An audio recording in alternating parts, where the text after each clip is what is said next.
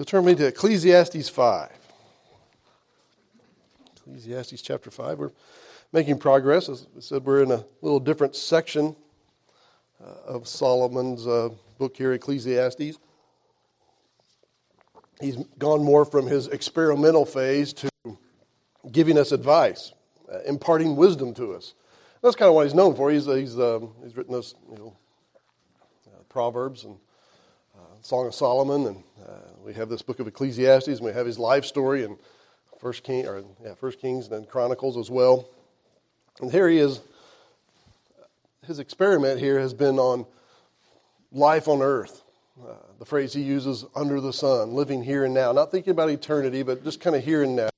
We know his conclusion, because that's our memory verse, is that you know, we need to pay, about, pay attention to eternity. We need to pay attention to God. But he's been kind of assuming, like, what, what, what's it like if we're just living for here and now? And so he's given us some adv- advice. And so uh, yeah, his advice is for living under the sun or here and now, but it's still, here it is like his second piece of advice. It still involves God because it's a given, right? We can't look at anything and say, oh, there's no God. This all just happened. Especially in the ancient world, they're like, no, there, there's someone who's in charge, there's someone who's done this. And so um, his focus isn't on eternity so much as it is on, on now, on here on earth as we live today, tomorrow, this week, living for here and now, not necessarily the eternal ramifications.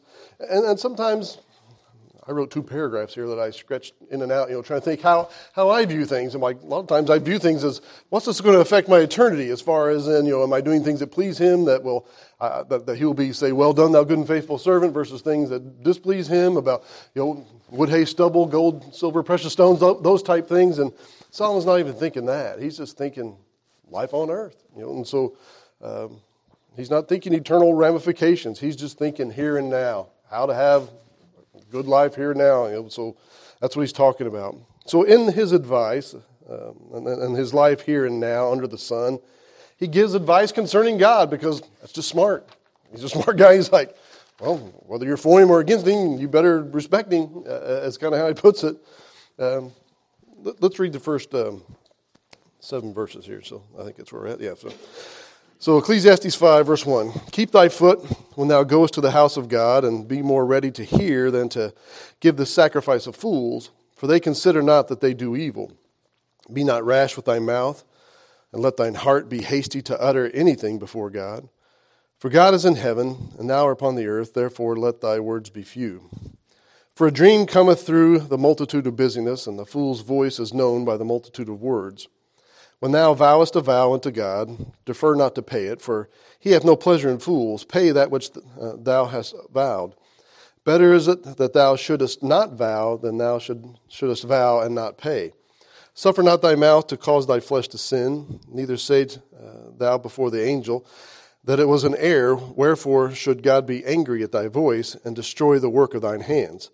In the multitude of dreams and many words there are also diverse vanities but fear thou God. This is his segment of advice. And um, verse 1 says, Keep thy foot when thou goest into the house of God. Um, keep thy foot. You know, we wouldn't say it that way. Keep thy foot. You know, we don't. Uh, guard your steps. We, we might say that. That's, that's, the same thing. Walk carefully, tread lightly. That, that's the same kind of, uh, uh of expression here. Solomon's advice is, is pretty much uh, pay attention. Pay attention as you walk into God's house. We don't just walk in willy nilly. We're not, we're not to be just like, oh, here we are, you know, roaming in. He's saying, no, I want you to pay attention. And the best one I could think of, of someone treading lightly that I figured most of us had seen, um, is in a movie, of course. Um, Indiana Jones. I think most of us probably seen Raiders of the Lost Ark, right? And so, if you remember, like the opening scene where he's after this golden idol, right? And he's he's gone through a few different things. He's got the little guide with him, and he and he gets to where he can see it. You know, a light beam's coming in, oh, and there's this piece of gold sitting there, and it's lighting up, and it looks like well, it's an open hallway. You know, and the other guy gets ready to just go walking in. Let's go get it. And he's like stops him. And he takes his little wooden staff and he sticks it down and he finds out one of those stones isn't just a stone, it's a trap, you know, and then that little poison dart comes and hits it. You know, and so then the whole scene is the tension of the scene is that he is treading lightly as he is approaching this thing. He's having to be very cautious about every footstep, where it's going to be, which one's a trigger, which one's solid to stand on, all that. You know, just that whole careful approach. Because if not, if he walked in there willy nilly, poison dart, poison dart, you know, and, and next thing you know, he's dead. And so, same sense here, but we're not talking about a gold idol that some man made. We're talking about approaching the living God. You're not just going to walk into his presence willy nilly. You know, the, the, the tabernacle had a gate. There was a priest that met you at a gate, and only the priest could go in that way. And then get into the holy of holies and the holy of the holies, you know, it took special preparation, special times on special day. You just didn't just walk in there. You know, it, it was thoughtful, and it was a lot of prayer, and a lot of offering, a lot of sacrifices and thinking, and, and going in there with very much, you know, a dire mindset of I'm approaching the living God. I'm going to be standing up for these people. You know, the high priest had everything waited on waiting on him as he goes in there.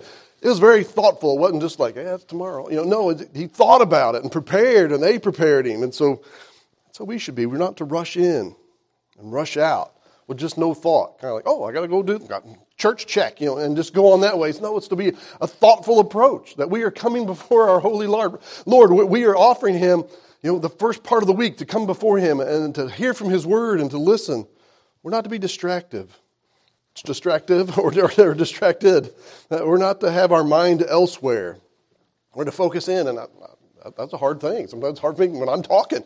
Let alone, I can remember sitting there and like being distracted and like, uh, church we pretty much went to most of the time didn't have windows because I would probably be like, "What's that car doing? What's that car doing? What's that?" you know, I've been, you know, I'm easily distracted. I remember counting all the bricks on the front. You know, drywall. Uh, so, so, you know, and, then looking at you know, things, you know, your mind would keep you going away. I doodle when I think, but that, that's, that helps me actually focus. But, you know, eh, we're coming before God and we're to be focused in. And it's a fight, and Satan knows it's a fight. You know, but if we get here and the whole time you're like, well, you know, we'll, we'll, put our time in here, then we have this event, and then we'll have food, and what kind of food? And I don't know. I think this sounds good. Can I text ahead seating? I don't know. If that even, is that a thing? Maybe I should invent that. Ecclesiastes, that's weird. What color shirt is he wearing? It's like, man, is that a clip-on tie? No, I tie it. Yeah. Hmm. and if I don't get it tied on the third tie, I can't remember. I forget how to tie it after I've just tied it three times, so I get it in three tries. Right? So on and on, we get distracted. You know, there are many things. It's like, what's that? You know, going on. So, you know, from the minute you get here until the minute you leave, he's saying there's a lot of distractions that could be pulling you away. And, and Solomon's advice here for a good life on this earth be thoughtful as you approach God. Don't just walk in willy nilly. You know, you need to be paying attention as we're coming into this day. We use this space for many different things. We have meals here, we've had vacation Bible school here, we've had all kinds of things here, you know, and so it's multi purpose. But when we have the chairs set up in whatever array we do, uh, sanctuary time. You know, it's like during this time, it's, it's not a gym, and we're not running around, and we're not playing around doing crazy things. You know, it's, it's set, set aside, it's reverent. And so we're supposed to be keeping on guard. Uh, we're supposed to be guarding our steps. We're supposed to be ready to hear. He says here, verse 1 Keep thy foot when thou goest to the house of God, and be more ready to hear than to give the sacrifice of fools. Be ready to hear. So keeping our step and then being ready to hear. I've never been in war yet, uh, hopefully not. um, but I played war plenty of times as, as a kid, as an adult. Uh, played um, uh, you know, some severe um, uh, attempts at war without getting hurt other than uh, paintball. You get a bruise. It hurts. You know, it puts a fear. You don't want to just walk in front of a paintball gun. It, it hurts. Airsoft, same way. You know, the, uh, paintball's a little more pain to it. So it kind of adds that reality. You know, it's not just like, oh, I want to walk out there and just get shot because it hurts. You know, so you avoid getting shot. And so it kind of puts that, its tag, you know, with, with hurt in, involved. And so, you know, it's, it's like mock war. Um, and I've hunted. You know, and uh, I've never done much getting, but I've hunted a lot, you know, growing up with my family. And, and, and the main thing that I had trouble with with hunting and why I didn't do much getting is because it's hard for me to be slow. It's hard for me to sit still. Uh, that's my main thing. Dad would give me a time limit. You cannot leave from this tree until such and such time. And if you do go that way, so maybe you run something to us. okay.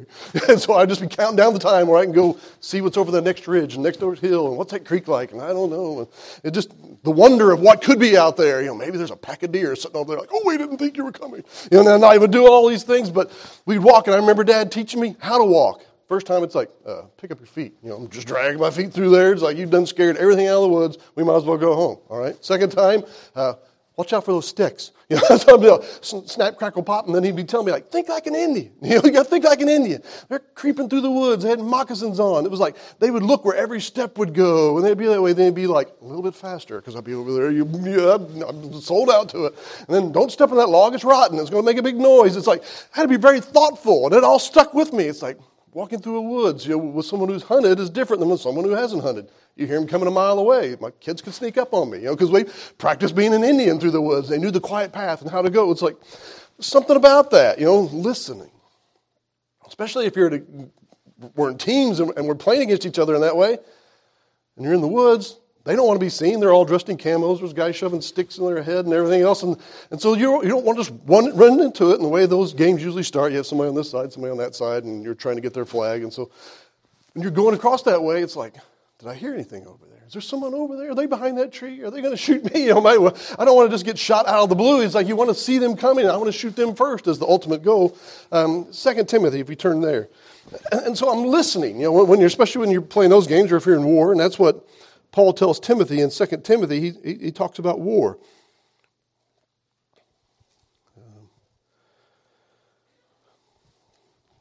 Second Timothy chapter 2.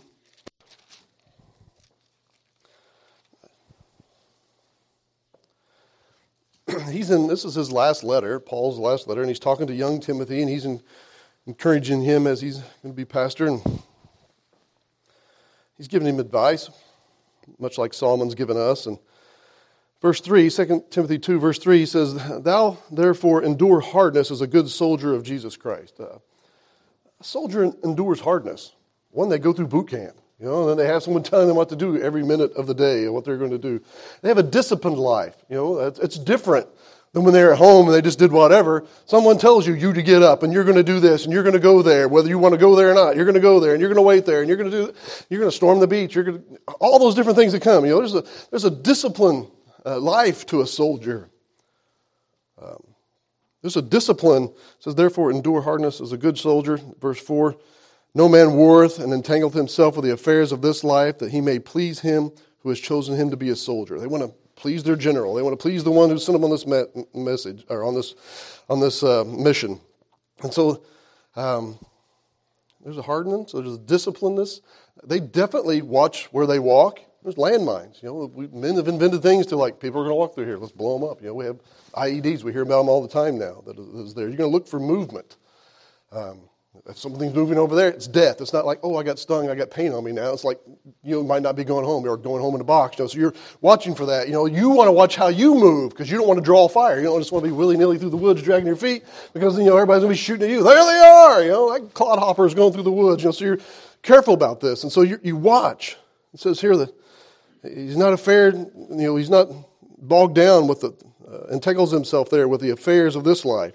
You know, but guarantee this was written before cell phones, but this applies. I'm sure the soldiers aren't out there like now, like, oh, what's going on, soldiers up? You you're a dead man. You got a cell phone going, looking on your phone, walking along. No, you better have your eyes up and watching where you're going, or you're dead. And so you have to be paying attention. And if someone is playing real war with you with real bullets, you're listening to everything. Was that a twig? Was that something over there? Did you hear something? How far was that? Where are we? Where's it coming in? And all of a sudden your life is on the line. Your ears are open, right? You know, they are quiet. They are walking cautiously. They are focused. Their attention is on where they are and their surrounding, what's going on. Their eyes are wide. They're taking in everything. You know, they're, they're looking for it all, especially if you're the guy up front. You know, you're watching. Your ears are open and you are listening. Is that, is that deadly? Is that danger? Is that what's coming? You know, they're listening hard. They are praying hard. Lord, let me make it through this. Lord, let me get through this here and now. Lord, watch over and guard our, our, our, our, my troop and what this is. You know, they are invested in where they are and what they are doing. That's what Solomon's saying in Ecclesiastes 5. Be invested while you're here. Be invested on what you're doing, where you are, who you are talking to, who we are singing about, what we are saying, what His Word says to us, and how that applies to us here and now. Be invested in the here and now. Be in the here and now. You know, watching, waiting, and think if we lived life that way. Is that sin coming? I want to avoid that. Am I, if, I'm, if I'm watching for this, you know, avoiding all this, but here Solomon is specifically putting it down into You're coming to God's house. Keep thy foot when thou goest to the house of God. Guard your steps and be more ready to hear than to give the sacrifice of fools. He says he wants us to watch our approach, to be thoughtful when we come to God, to God's house. Sometimes it needs to start on Saturday night. I'll show you, if really have a good Sunday morning, the more you start on Saturday night, the better it's going to be to make sure you're here and awake and not tired and too busy. And, and hey, it's a day he's asked for. He didn't ask for a day. It's, you know, the first day of the week he's asking for. supposed to kind of give him the day in that way. And we have two parts that we come back and forth in that way, but be his and, and, to have that kind of openness. You know, I try to respect your time too, but it's, we're coming to God's house. Let's realize it's for him. Be ready to hear. So we come in quiet and we come in invested in the time here and now. We come in approaching Him with guarded steps. You know, He's the living God that we are walking before. Do you ever imagine yourself on the day when you come before God's throne? Any of you running? You know, when you're thinking about that day when you're like, there is God, and we are called, He's called our name, and I don't know if we're all in the waiting room out there or what, and it's like, hey, Brian, your turn. Here's how I always imagine it. and then I'd be approaching Him like, oh. And I wouldn't be like, hey, I'd be glad to see him and I'll be struck with awe and wonder, I'm sure. And I could think like the song, Will I Dance for You, Jesus? What, whatever it is. I have a lot of that, but I know one thing there's going to be a fear and respect. There's going to be a, how do I do this? You know, what's the right way? How do we approach him? You know, I might be looking to the angels. What are they doing? Are they okay? I'm I'm going to walk like them. What's protocol? You know, I want to know what protocol is as I go in. We're going to be ready. I'm going to be listening. You know, as he's saying, a little bit faster, yeah, not that slow. You know, come on, you know, I'm going to I'm going to go appropriate to what he tells me to, or does he just want me to be still? I, I, I don't know, but that's the same when we come in here, to, to have that expectancy of uh, approaching him, ready to hear, coming to listen, to be still. There's advice in this about being still, about being quiet, and he, and he mentions that a lot in his proverbs too, about that quietness and guarding our mouths. Samuel, you know, he heard from God in the quiet of the night, right? And he was just a young boy. Thought he heard someone that night, you know, Samuel. He, thought it was Eli. You want something? Wasn't me. and so, then, so he hears, and by, by the third time, you know, he's like, oh, yes, Lord. And he gets to hear from Elisha. He goes to that mountaintop, and he was afraid. He was seeking God. There was a strong wind that came, and the rocks broke and an earthquake that comes, a loud earthquake as it shook things. And then after that, a fire broke forth and it roared and it raged in the loudness of a raging fire. just from a storm with a thunder show going on with a strong wind and that raging of that through the trees with this loud earthquake and a raging fire. And God was not in any of those. But when the wind and the earthquake and the fire and all that stopped, it says in that quiet, and that quiet after the storm, after the earthquake, after the fire, when all that went out, he said he heard a still small voice. So that's when God spoke to him and he, and he listened. And he heard. And God said, What are you doing here, Elijah? Then he called him to Damascus in Syria, which is where they were battling yesterday. so it's kind of like, whoa, a fitting time. And this is uh, uh, where those battles are taking place, makes prophecy people eyes awake. Isaiah 17:1. Read that. Damascus will be a ruinous heap. Uh, we bombed it good. And so, um, but, uh, but Elijah is called for that. And so he was quiet and listening. Verse 1 goes on and says, It says, Keep thy foot when thou goeth to the house of God. So be careful as we approach and be ready to hear than to give the sacrifice of fools, for they consider not that they do is evil. It says that what they are doing is evil. And so we kind of need little, read a little further and figure out what he means by that. But again, so a thoughtful approach, coming ready to listen more than to speak. So he gives us that. And then he's going to talk about this sacrifice of fools. So, verse 2 Be not rash with thy mouth, and let not thine heart be hasty to utter anything before God. For God is in heaven, and thou upon earth. Therefore, let thy words be few. Fools say much, pretty much is what he's saying. They make big deals with God. in verse 1 says that they do evil.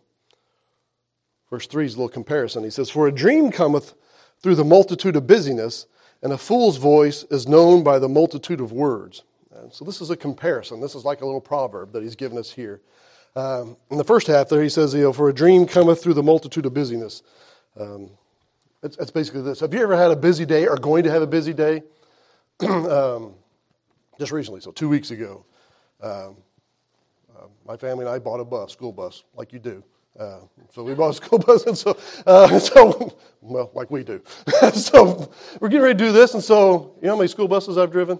None. I've ridden on a bunch, but I've never driven one. Um, that's a long old thing, and it's tall and it's wide, and um, I don't have a license for that, and uh, it wouldn't be plated. I wouldn't be insured, and so you know what? That night I slept like not a baby. I slept like a baby who has colic. I was like, oh, what am I going to do? How am I going to drive? Well, the brakes give out. Oh, I got to go through Columbus. I'm going to go through all this way. And uh, I remember getting up that morning, Lane's like, sleep good? No. I drove a bus all night, and I've never driven a bus before. It was all this, I, I, didn't, you know, a busyness of my mind. My, I finally, I mean, it was waking me up and waking me up. I finally had to sit there and like try to think of something else. You know, Batman, you know, I don't know. What, I tried to think of something else to distract my mind. Don't think about a stupid bus. You know, turn off brain. My brain was just about all these things I didn't know. The big wonder of not knowing. Got home safe, thank you. But um, passed every officer in Columbus, I think. Um, but Levi just waved at them all, and they're like, "Oh, special bus." And they let him go. No, but, but, uh, uh, but you know, we got home safely, and I drove like a van, so it was, it was pretty good. But uh, you know, but I had to get my mind quiet, you know, so I had to turn it off, and it was hard to do. And he says, "So that there, you know, the busyness of a day, you know, going to bring some dreams, you know." When the kids were little, Joel and uh, his, uh, his cousin Lauren were the same age. Oh, there's a few weeks apart. And they would play hard, and then uh, uh, Lauren's mom would say, Well, at night, she's going to yell Joel's name 50 times in her dreams because they'd played like bandits, you know, all day long when they'd been together. And so her mind was still at the reunion, you know, saying whatever. And so, same way, if you have a busy day or a busy thing coming, you know, to get some, you're to get some wild dreams that are going to keep you awake. It says the same thing here, you know. So, just like, you know, the busyness is going to affect your sleep or give you some dreams a fool's voice is known by the multitude of the words. Uh, a fool is going to talk. he's going to talk, he's going to say too much, he's going to prove that he is a fool by as much speaking. And so uh, he gets specific about what this fool and what he is talking about here, about this evil that this fool is doing that he doesn't even know. Uh, and he gets specific in verse 4. He says, When thou vowest a vow unto God, defer not to pay it. For he hath no pleasure in fools Pay which thou hast uh, vowed. God doesn't call too many people fool too often, and here he does. He says, This fool, as specific as in God's house, talking to him, he hasn't come in here with uh, much thought. And when he comes in, he begins to make deals. He talks to God. That's good. But he's always making deals with God. He's always making a vow. The same thing we, we would call it making a deal. If you help me here, Lord, I'll give you that there, Lord.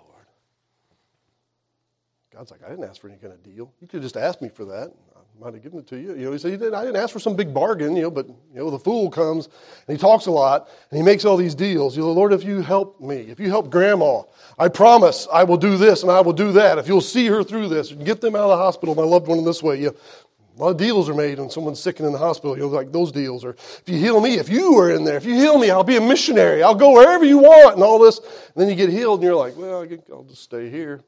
He's like, man, if you made a vow, make a vow. Lord, if I just win the lottery, I'll give you half. Uh, he all knows we're liars, so we none of us get it. So, but uh, on and on and on. You know, we all know. We've all made vows. We've all made deals. He doesn't ask us to make deal, deals, and that's one of the things about it. He's like, I didn't put that on you. It wasn't like when you get in a pinch, make a deal with me and maybe we'll bargain. You know, God's not that way. He doesn't do it that way. He says, ask. Make your petitions known unto me. You know, talk to me. Just come. This is a relationship. You know, let's talk this through. Let's talk about this. You know, let your request be known unto God. Like breathing out and breathing in. Just keep me in your mind. Keep me. Talk to me. You know, let's just know, and I'll be there. And he goes, you have to make vows. If you do, keep it. Is what he says. See, we bring all that on ourselves. And God says, you brought it up. You better keep it or confess it. That's why I think I had to look through. I'm like, Lord, Lord, what about those deals we make and we didn't keep them? Maybe those deals we make and then we forgot we made them. You ever done that? You're like, oh, and then that prayer gets answered. You get through it and you get the bus home, and you're like, oh, do you remember to praise Him? Do you remember to thank Him? Thank you, Lord. Thank you for this. Thank you for that. We, we need to. A lot of times, in the nervousness and the anxiety of the before, the during, we're all up in His business. But the release comes and then the outcome is what it is, Do we remember to praise Him and to thank Him?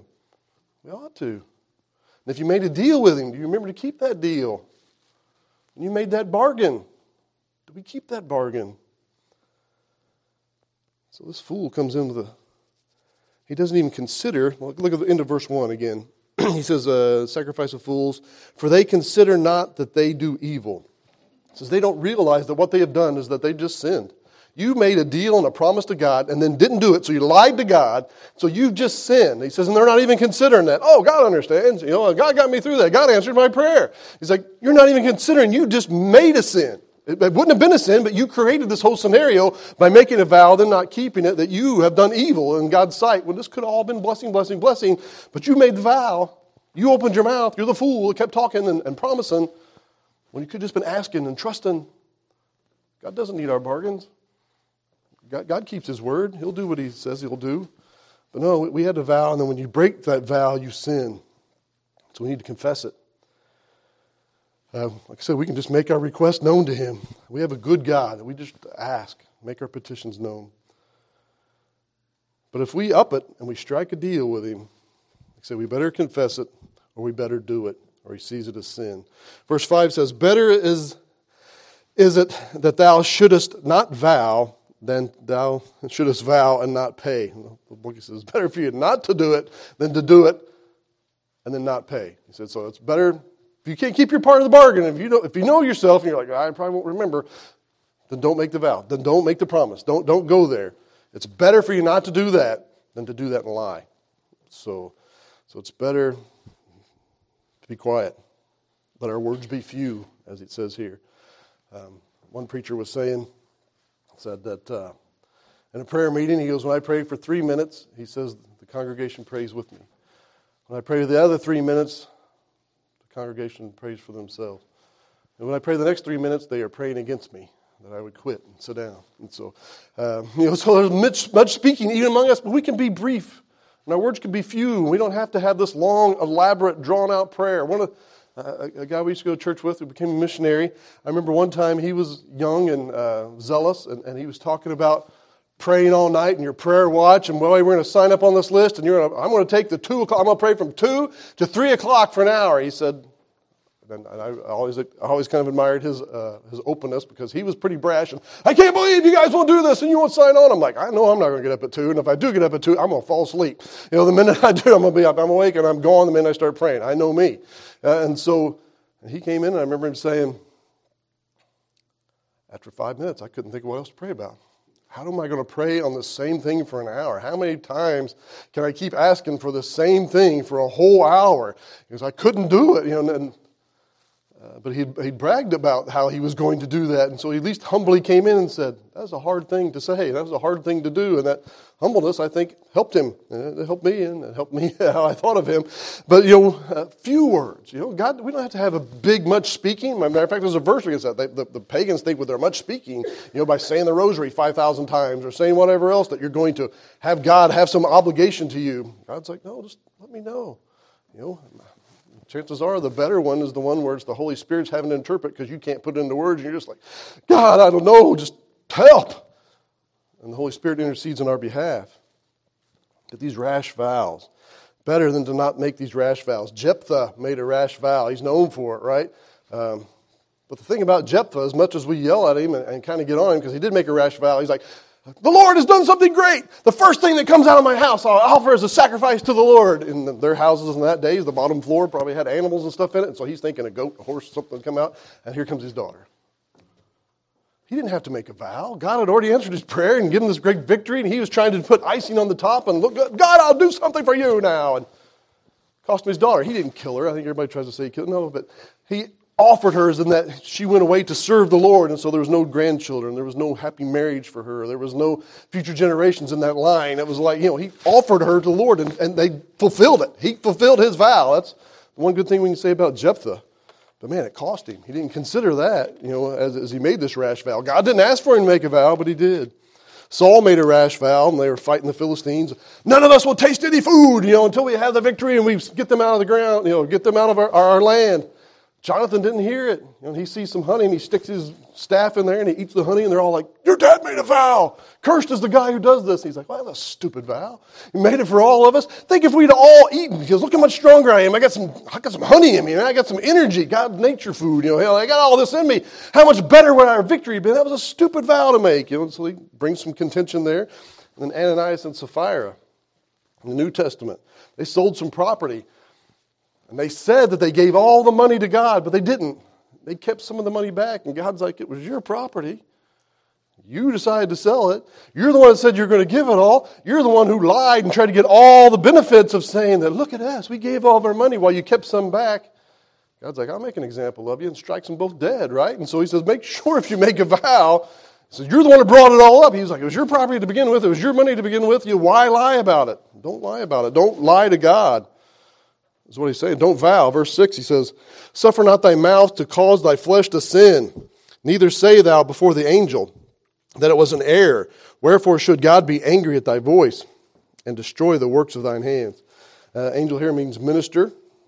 And so he's basically saying uh, what, what the idea here is that uh, he's watching you. Yeah, they didn't keep their vow. so he's going to let them know. So you're having to like say, please let him know I'm sorry. He's like, you know, don't don't put yourself in that, that circumstance. You know, God will be angry. You become a liar. Your words mean nothing. You lose clout. You lose your character. You lose all this stuff. You're worse off than you were. Don't make the vow. You know, keep your mouth quiet about it. You know, don't, don't say these things unless you're going to do it. If you have thought about it and you've prayed about it and you've been in agreement with your spouse about it and you make this vow, then be determined to make sure you do your part when God does his part. Um, verse 7, he says, For in the multitude of dreams and many words, there are also diverse vanities, but fear thou God. He says, You're going to dream, uh, you're going to talk. I am the biggest guilty here. I'm a dreamer. I like to dream. I, I, I dream about things, and you're going to make plans. You're going to do all these things, but in your dreaming and in your planning, don't make vows to God. Vanity plays into it. Oh, I'll do this, and then they'll see, and, and Lord, and I'll give, and Maybe we get a little bit of praise on this side of the earth for what we have done and who we did and, and how much we gave and how God worked through us as we did that. And he's like, don't let your dreams and your vanities um, come into play here. Keep your mouth quiet. Let God move and work. Give him praise when he needs praise. You don't have to make vows with him. He says here, um, fear me. Because in this whole scenario, as I was thinking about it, making this deal, we're the devil. Come make a deal with me then I'm going to backstab you, and I'm not going to do my part. You know, that's kind of how the deal on the devil's at the crossroad is. Oh, I'll give you the talent to play guitar and be a rock star, and kill you in a plane crash immediately after. You know, it's like always those thousand songs, thousand stories that way. The devil always has some trick in there. We're the one with the trick. Give me this, Lord, and I won't do that, but I say I will. It's like we don't want to be the bad guy. We don't want to be the evil. He says, just be quiet. Let me be me. Ask me. I'm your father. He doesn't make a deal. I make a deal with my father. Dad, please feed me tomorrow. No, my dad was going to feed me tomorrow. I didn't want, you know, he was going to make sure I had it. Sometimes it was food I didn't want. You know, but you know, give me, give me. You know, they're going to feed me lima beans. But uh, you know, give me stuff. But you know, the, uh, we want to be the good guy. He wants us to be the good guy. He doesn't want us to be the fool. God sees all. God knows all. God remembers all. He remembers those deals.